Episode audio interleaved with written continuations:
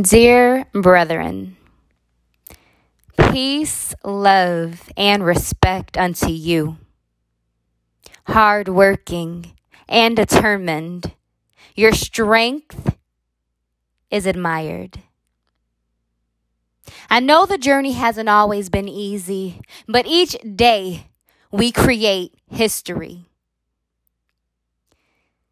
And there once was a man who had a dream peace, love, and unity is diversity. To love thy neighbor as you love thyself, we the people are thy neighbor.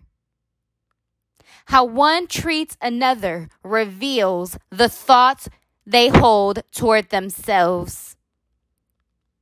Treat others how you want to be treated, not how you feel, for at times feelings can be deceiving. What are we believing? What are we speaking and claiming over our lives?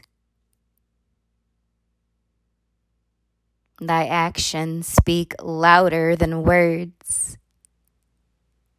In the beginning was the Word, and the Word was with God, and the Word was God. They tried to break us, but just prepared us for the breakthrough. True change begins within years, decades, and generations of trauma and terror seeds planted at the hands of the enemy and the form of the oppressor. My prayer and request is the healing of a nation and of the oppressed.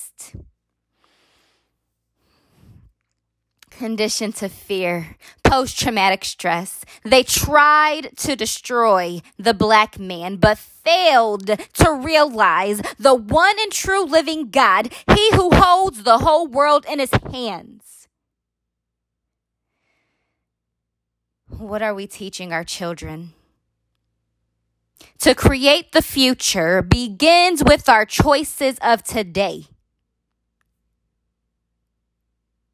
We walk by faith, rebuking all fear in the name of Jesus. The enemy tried to destroy my mind, but the Lord will never leave nor forsake thee.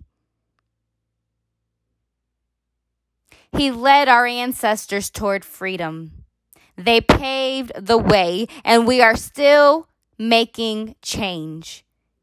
Each step forward toward growth, the healing of a nation one nation, under God, indivisible, with liberty and justice for all.